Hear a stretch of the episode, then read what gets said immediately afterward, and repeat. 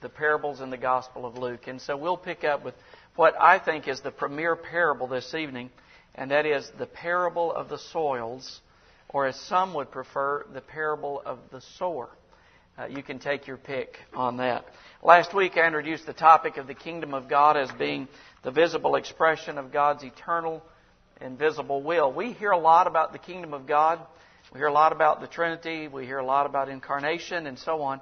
And sometimes these are terms that, that we, um, we kind of know them, but we can't really define them adequately. We recognize the terms, but we really don't have a good handle on it. And so what I wanted to do last week, and just by way of quick introduction and review this week, is to get before us the idea of the kingdom of God. There is a sense in which God has reigned as sovereign from, from eternity past and will do so to eternity future. It's a kingdom that is without end. It is eternal and everlasting because God is eternal and everlasting. But this particular kingdom, the kingdom of God that Jesus inaugurated with his first coming and will consummate at his second coming, has been termed um, a subset of that kingdom. It is the earthly, visible expression of the kingdom of God. God promised to set up a kingdom repeatedly in promises of the Old Testament. And he promised to do that in one who would be uniquely anointed to rule and to reign. There are three Old Testament offices which God instituted as pictures of the ministry of the Lord Jesus Christ. For example, He gave the ministry of the prophet, one who comes to declare the will and the way of God concerning salvation. He instituted the, the office of the priest, one who would rep- represent the people before God and would represent God before the people. The priest was anointed to offer sacrifices to atone for the sins of the people. And the priest was anointed to, to make intercession in the very presence of God on behalf of the people. You're probably familiar with uh, uh, Yom Kippur, the Day of Atonement. Leviticus 16 goes into a lot of detail about that. And our Lord uniquely fulfilled that ministry inside the Ark of the Covenant, the Ten Commandments, screaming, guilt, guilt, guilt. And Christ came in to make atonement and to cover that. And the Old Testament office of priesthood foreshadowed the coming of the Lord Jesus Christ. Then God raised up kings to rule and to govern. And uh, perhaps the greatest king in the Old Testament is David, a forerunner, a type of him who would come and of whose kingdom there would be no end and no limits. Those three offices looked forward to and anticipated the coming of the Lord Jesus Christ, both His person and His work. We're looking at that aspect of the kingdom of God and Christ as King. When Jesus came and began to minister, He did so in the power of the Holy Spirit. And we looked at that last week, and His message came with power. And He was proclaiming the good news of the kingdom, the message of the gospel. He had been uniquely anointed by God to do that with a fullness of the Holy Spirit. And we considered some of that last week. The kingdom came with Jesus as a worldwide relational reality, existing wherever the lordship of Christ is acknowledged through faith and repentance. You and I enter this kingdom not by natural birth. We do not enter this kingdom by perfect church attendance or anywhere near that. Uh, we enter this kingdom by supernatural birth. We are born again by the Spirit of God. God's Spirit gives us a new heart, and we have eyes to see and a heart to believe and to lay hold of Christ as He is freely offered to us in the gospel. We looked at all of that last week. We considered a little bit about the nature of this kingdom that our Lord Jesus came to set up and inaugurate. It's a supernatural kingdom. It's not limited by uh, earthly limitations. It's not earthly in character. It's not earthly in means. It is a supernatural kingdom. It is a spiritual kingdom. That is, it is of the heart. You may recall Jesus standing before Pilate in John 18. And uh, he, Pilate says, You're a king. And Jesus says, You rightly say that I am. But my kingdom is not of this world, it is from above. Jesus was talking about the spiritual kingdom. It's not advanced through drawn swords, as Peter drew his in the Garden of Gethsemane. It's not advanced through conquering capitals. It's advanced through subduing hearts, through the message and the ministry of the gospel, it is indeed a spiritual kingdom. Christ rules as mediator over uh, redeemed humanity, a humanity that he's ruling and governing by his word and by his spirit. It's an everlasting kingdom. I read recently that there have been 21 major civilizations since recorded history. I'll just illustrate five. Egypt. You remember studying Egypt way back when? What about Greece? What about Persia, which is now modern day Iraq? What about Babylon, which, um, uh, pardon me, Persia is Iran and Babylon is Iraq? What about the Roman Empire um, and its vast reaches? Where are those empires today? Daniel interprets a vision for Nebuchadnezzar in Daniel chapter 2. And Nebuchadnezzar sees this stone pulverizing the kingdoms of this world and filling the earth and becoming like a great mountain. And Daniel interprets that as a kingdom that God would set up in the latter days, in the days of the Roman Empire. And it said of that kingdom that it would have no end. It would consume the kingdoms of this world. Beloved, it's an everlasting kingdom because its king rules and reigns forever. It's a contemporary kingdom. It's present now. But we await a coming fullness that takes our breath away. We await the coming fullness when we behold the King of Kings and the Lord of Lords and all of His glory. One of my, um, I suppose, claims to very minor fame would be shaking hands with the president when I was about nine or ten years old.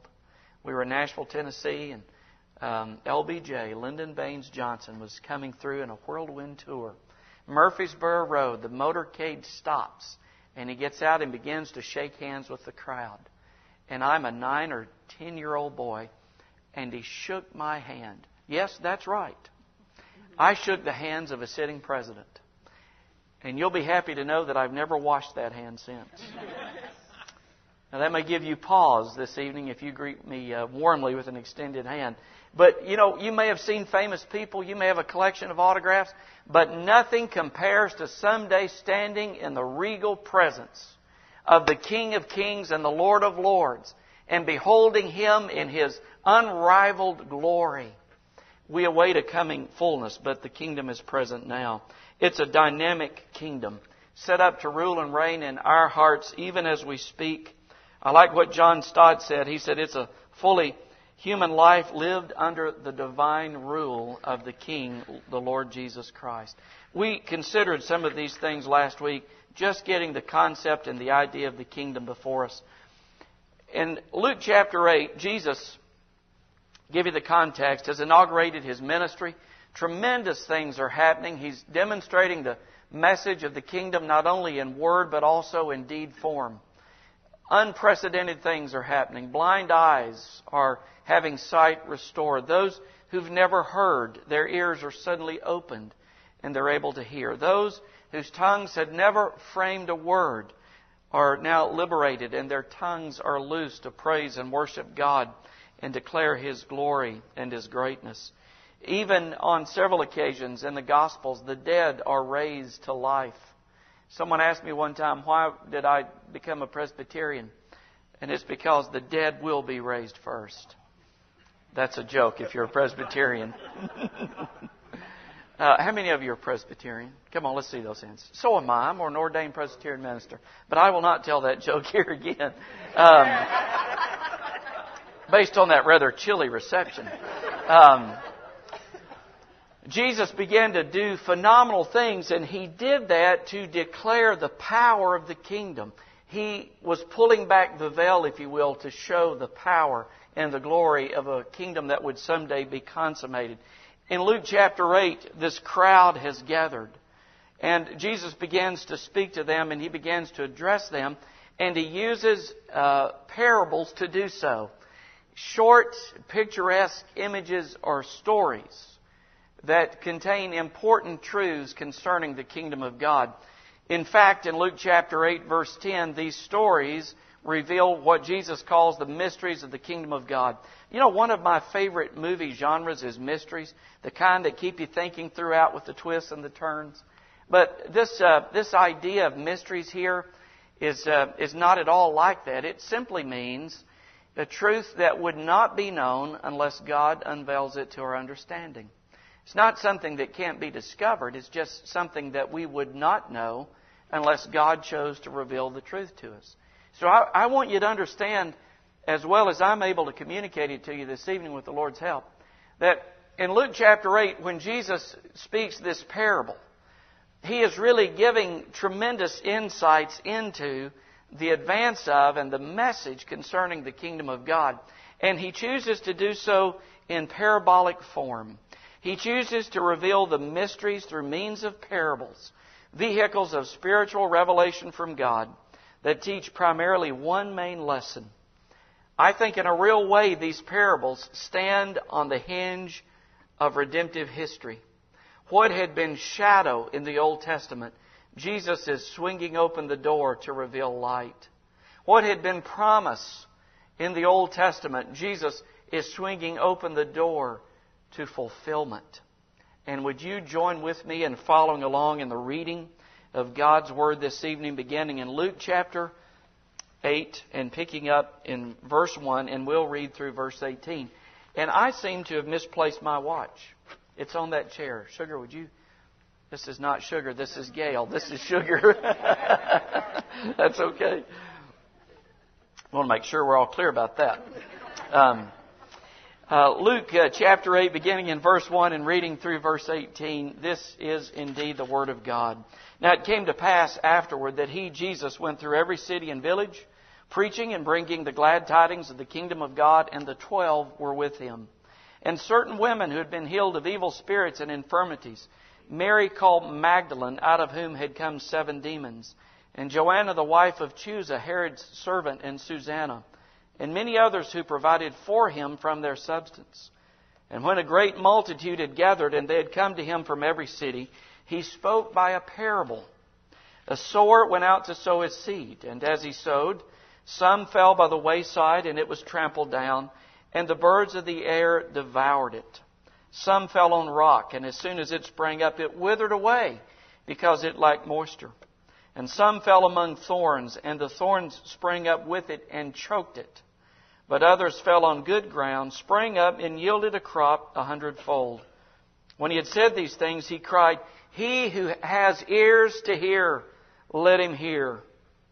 Then his disciples asked him, saying, What does this parable mean? And he said, To you it has been given to know the mysteries of the kingdom of God, but to the rest it is given in parables, that seeing they may not see, and hearing they may not understand. Now the parable is this The seed is the word of God. Those by the wayside are the ones who hear.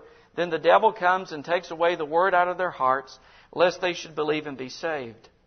But the ones on the rock are those who, when they hear, receive the word with joy. And these have no root, who believe for a while, and in time of temptation fall away. Now, the ones that fell among thorns are those who, when they've heard, go out and are choked with cares, riches, and pleasures of life, and bring no fruit to maturity.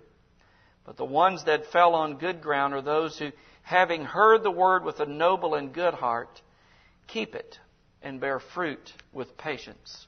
I'm going to stop there rather than read through verse 18 the parables, as we go through this summer, the parables are means by which Jesus is going to reveal basically three things about the kingdom of God. He's going to reveal something about the nature of the kingdom of God. He's going to reveal something about the marks of those who are citizens of the kingdom.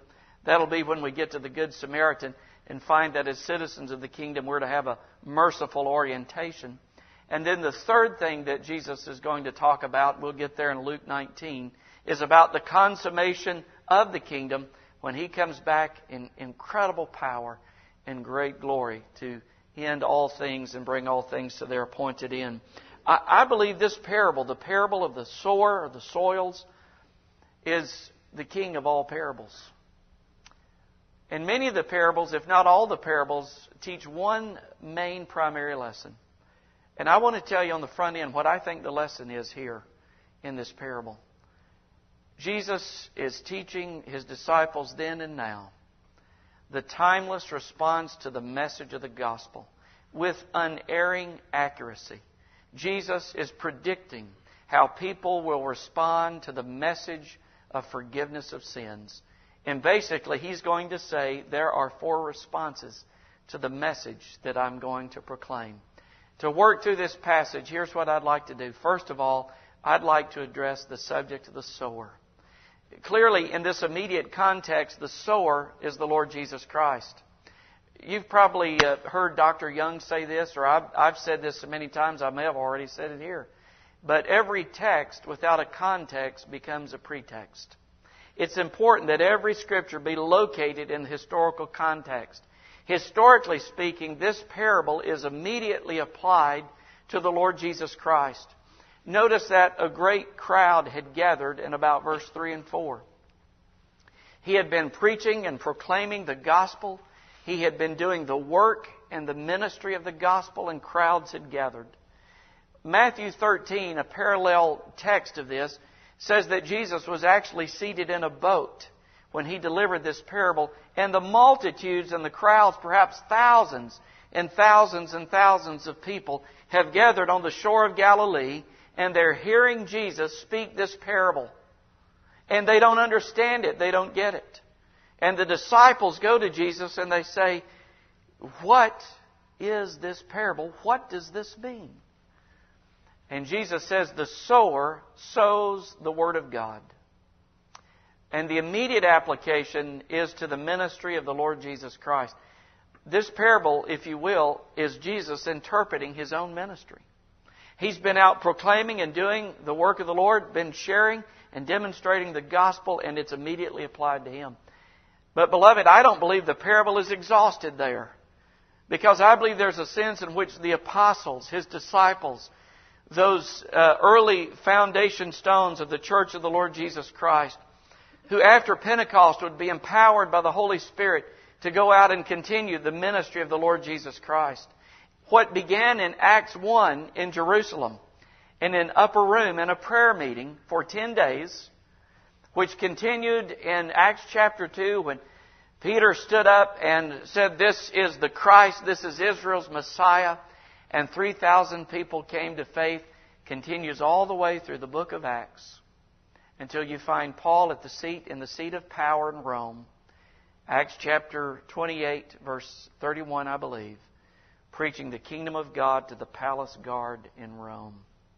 The gospel filled the Roman Empire by the end of the book of Acts. They were sowing the seed of the Word of God a remarkable summary statement of the early church's ministry is found repeatedly in the book of Acts. And that is, it's summarized by saying that the Word of God grew and prevailed mightily. It was said of the church at Jerusalem that they had filled Jerusalem in Acts 6 with the message of the gospel. And the gospel went beyond Jerusalem to Samaria. It went to the Gentiles. It ended up in the palace at Rome with Paul in chains proclaiming the message of the gospel to the very household of Nero.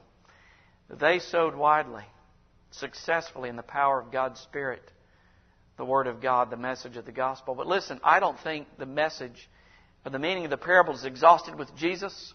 I don't think it's exhausted with the disciples. I think there is a sense in which every believer and every generation sows the seed of the Word of God. I think there's a sense in which George Whitefield, standing in the Moorfields in England in the 18th century, proclaiming the message of forgiveness and reconciliation with God through the Lord Jesus Christ, and the coal miners' faces running white with tears as they hear that there is a Savior of sinners and His name is Jesus, is the continuation of sowing the seed. But I don't think all the centuries before us have exhausted the meaning, meaning of the parable. I think there's a sense in which Gracie Van stands in a long stream of gospel sowers. Think of the reach of Grace Venture. How far does the gospel go through the ministry of Grace Venture? How far does the gospel go through global missions? How far does the gospel is the gospel broadcasted through community awareness? A number of weeks ago, I, like a number of you, stood in a tent at the Memphis Union Mission And I heard our very own Jeff Simons give as clear a gospel presentation as I've ever heard. And I heard an invitation given come and trust in Jesus, the friend of sinners. And I saw people go forward. And there were 11 who professed faith in Jesus Christ that evening. Sowing the seed continues. There is um, about 80 junior high students on a trip up in East Tennessee, Fall Creek Falls. And undoubtedly, the seed of the gospel is being sown into young, and I pray by the Spirit's prompting and doing, responsive hearts this week. Later this month, there will be a senior high trip that will go to Destin, Florida. Apologetics on the beach. And I pray and I know that the gospel will be broadcast on the beach in Destin and in the hotel rooms. And uh, that the gospel, I pray, with God's help, will yield much fruit. Now, I don't think the meaning is exhausted with Jesus. I don't think it's exhausted in the first century. I don't think the believers who've gone before us have exhausted the meaning, the full impact of this. I think grace stands in a long line of the Lord's people who continue to sow the seeds of the gospel. But it's not just grace as a whole, it's you and me as individual believers. It's a, a Keith Morris. I hope I'm not embarrassing you, Keith. Um, you can arrest me afterwards if I am. Uh, in case you don't know, Keith is a, a policeman in the, uh, the Memphis City Police.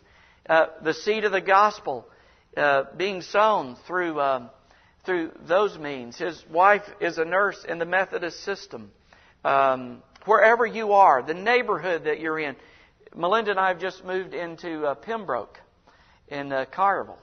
Um, and I hope with the Lord's help that we'll be able to sow the seeds of the gospel in that neighborhood as well. No, the gospel continues. And Jesus in this parable is saying that the seed is the Word of God in verse 10. The seed is the Word of God. It's not just the message that you're a sinner and you need forgiveness, although that's a part of it. Uh, Paul, when he went to plant a church at Ephesus, he said to the, the elders there, I didn't cease declaring to you the whole counsel of God. It's all of the Bible which finds its center in the Lord Jesus Christ. That's the sower. That's the nature of the parable, is that the sowing continues. Secondly, the seed. I've already hit upon it, the Word of God. Verse 10 in the parable says, The sower sows the seed, and the seed is the Word of God. Why the Word of God? because the Word of God is the mind and will of God concerning salvation. Uh, I love what the Bible says about itself. And those of you who are in the Sunday school class, chapter 2 on Sunday morning, uh, may uh, recall that recently, um, when I alluded to the Word of God, I made reference to things like this. Uh, Jeremiah 23, the Bible says of itself that it's like a hammer that breaks the rock in pieces. It's like a fire that consumes the chaff of our heart. The Word of God in Hebrews 4 is like a, like a sharp sword that pierces to the very marrow and joints of our being, and it exposes even the very intents of our hearts. The seed is the Word of God. Our very own pastor, Sunday after Sunday, stands and reads the Word of God. He preaches the Word of God. And at the conclusion of the text, what does Dr. Young say? The grass withers. Let's all say that together. The grass withers and the flower fades, but the Word of God stands forever or abides forever. Depends on your translation. That's what Peter said in 1 Peter 1 when he says that you and I have been born again, not of corruptible seed, but of incorruptible seed, the Word of God, which lives and abides forever. At some point in your life, Dear friend, the gospel came, the Word of God came, and it came with convincing, converting power. And you were brought to faith and repentance in the Lord Jesus Christ. That's why, frankly, on the basis of this parable and many other references in the Scripture, I think it's so dangerous to tamper with the message. To tamper with the message. All Scripture, given by inspiration of God, all of Scripture is profitable for correction, reproof, rebuke, exhortation, and so on we can't tamper with the message because the message is what God has given us. Occasionally, uh, Jim Umloff leads us in an old hymn set to a wonderful new melody Jesus Saves. You're familiar with the hymn. We've heard the joyful sound Jesus saves, Jesus saves. Spread the news all around Jesus saves, Jesus saves. That's the very message of the Word of God, is that we have a Savior. What about the soils? The sower, that's you and me. That's everyone who names the name of the Lord. The message is the Word of God, communicated both in word and deed. What about the soils? I think just very quickly, this is where the real message, this is where the real meaning of the parable turns. There are two, basically two responses recorded in Jesus' parable. One is unbelieving, unsaving, and the other is believing. One response basically rejects Christ, and the other response receives and rests upon Christ as He's offered freely in the gospel. If you uh, will follow with me in the parable here for just a minute, the responses are divided into two categories designated as soils. There is, Jesus says that the seed falls upon bad soil. And some of that soil he describes as, as being like a, a path um, along an area where you would uh, sow your seed. First century Palestine, they would grab a handful of seed from a, a basket and they would throw it like this in a field. And uh, fields would be separated by a path, uh, which would be beaten down by traffic. And as the sower sowed the seed, some of the seed fell on that path. And Jesus, this is only uh, one of two parables that Jesus himself interprets. And Jesus says that some of that seed falls along the path. And there's no response to it at all because it falls upon hard, impervious soil. And the birds come immediately and gather or snatch the seed. And Jesus interprets this as being one condition of the human heart. It's impervious to spiritual things. There's no faculty, there's no interest in spiritual things at all. And they may hear the message of the gospel, but there's no interest in it at all. Jesus says the second response is like when seed is thrown on very shallow soil. It's not that this soil has stones in it, it's that the soil is very shallow, and underneath that soil is a rocky ledge. And so the seed germinates and bears fruit, but when the sun is up, the fruit withers and dies because there's no root. Maybe this is indicative of an emotional response to the gospel, a brief enthusiastic response to the gospel. When Jesus interprets the parable, he says that when persecution arises for the word's sake, they immediately stumble and fall away. Have you ever known people within your circle of influence or acquaintance or friends or family who seemingly made a response to the gospel, who seemingly received Christ, and then in a matter of time they fell away? What about the third category? That's those that are described as being thorns. The soil is choked with thorns. And the sower sows the seed and it falls into thorns that are in the surrounding area. And there's not much of a response here either. And why is that? Because the thorns choke out the life of the soil. And you know what Jesus defines the thorns as being in the text? He says it's the cares of this life, the deceitfulness of riches, and the desire for pleasure. Chokes out the Word of God. You see, the message of the gospel comes, and, and it, it's not about easy believism. It's not about adding Jesus to an already overcrowded, busy, hectic lifestyle. We could turn the chapter in Luke chapter 9, and Jesus, in another context, is going to say, if you want to be my disciple, then you need to take up the cross Deny yourself, and the Greek word for deny there means utterly and completely deny yourself and follow me. That's a tough message, isn't it? And when the message falls among people who are preoccupied with earthly things, who are preoccupied with economic issues, when the message of the gospel falls among people who, who are preoccupied about pleasure and riches and wealth and comfort and security, their interest is on those things and not on things eternal. And Jesus says there's not a fruitful response there either. There's only one saving response that Jesus describes in this parable. And it falls in good soil and brings forth fruit. I believe It's either in Matthew 13 or in Mark chapter 4, parallel accounts of this parable, that Jesus says the, the, the good soil bears fruit with endurance. The word endurance in the original text means perseverance.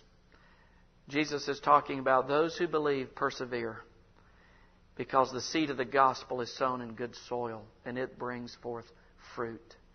These are the only hearers, the only respondents who bear fruit with perseverance. Well, that could pose a question, couldn't it? What category are we in? I'd assume if you're here on a Wednesday night in the middle of June, you got to be in that fourth category. Can't be any thorns in your life if you're here on a Wednesday night in the middle of June.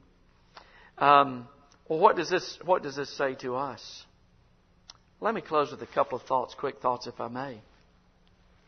First of all, I think this says that that the message of the gospel is really supreme, not the audience who receives the gospel. See, it's just the opposite of what the world would say. The message is Lord and King, not the audience who receives the gospel. Nowhere in this parable does Jesus say that the problem with the three unbelieving respondents is because the message, there's something wrong with the message. Nowhere in this parable does Jesus comment on the delivery or the means of broadcasting the message. The parable really turns on the timeless response of people to the Word of God. Some believe and some don't. That's one important thing to take away from this text. Second thing you could take away from this text is that you and I do not make ourselves from bad soil into good soil. That's the work of the Holy Spirit. We're all born bad soil. As members of the fallen progeny or offspring of Adam and Eve, we are fallen and flawed people. And by nature, we have no inclination toward spiritual things. The Holy Spirit must come in and turn over the soil of a hardened heart. The Holy Spirit must come in and fertilize the soil of our lives. The Holy Spirit must come in and crush and pulverize the rock and turn over the soil so that when the message comes, we're enabled by His grace and for His glory to be able to respond and to receive the message of the gospel. Otherwise, we can't do it in our own strength or in our own ability. I think there's a third thing you could take away from this message the message of the parable, not my message. Third thing you could take away from this is that eternal things really do matter in the end, don't they? Eternal things really do matter in the end. No man comes to the end of his life and says, Honey, I wished I'd spent more time at the office. No man comes to the end of his life and recalculates his life in things earthly. Suddenly, eternity, when eternity swings into full purview, the thing that really matters is your relationship with the Lord Jesus Christ. And in this parable, here's what I hope we could do with the Lord's help. We could examine our hearts and say, do we see any inclination toward any of these tendencies in our lives? Is there any insensitivity to the things that make for my spiritual peace and good? Is there any overriding concern and interest in things earthly so that the Word of God is really being choked out and becoming unfruitful in my life? I think that's a, perhaps a very weak secondary application. Because the parable really is this Jesus is saying in the face of a multitude, some of you will believe. Some of you will believe for a season and fall away. Some of you will not believe because you're here for the show. And you're not ultimately concerned about heaven and eternity. You're preoccupied with this life and the treasures of this life. But by God's Spirit, some of you will believe. Some of you will believe. Which category am I in tonight? Do I believe by the grace of God? And have I received the message of the gospel of the saving of my soul? May it be so of all of us. May it be so of all of us. Let's pray. Father, thank you that you have deigned to reveal yourself, your nature, your character and the way of salvation to uh, flawed and fallen people, and that you've chosen to do it through the medium or the message of the gospel. Uh, may we find great encouragement to sow the seed of the gospel, knowing that the harvest ultimately is not dependent upon our skill or acumen. It's ultimately dependent upon the Lord of the harvest. May we find great joy, great confidence, and great boldness that you have chosen to work through people like us to spread the greatest news this world has ever heard the great good news that Jesus saves, in whose name we pray. Amen.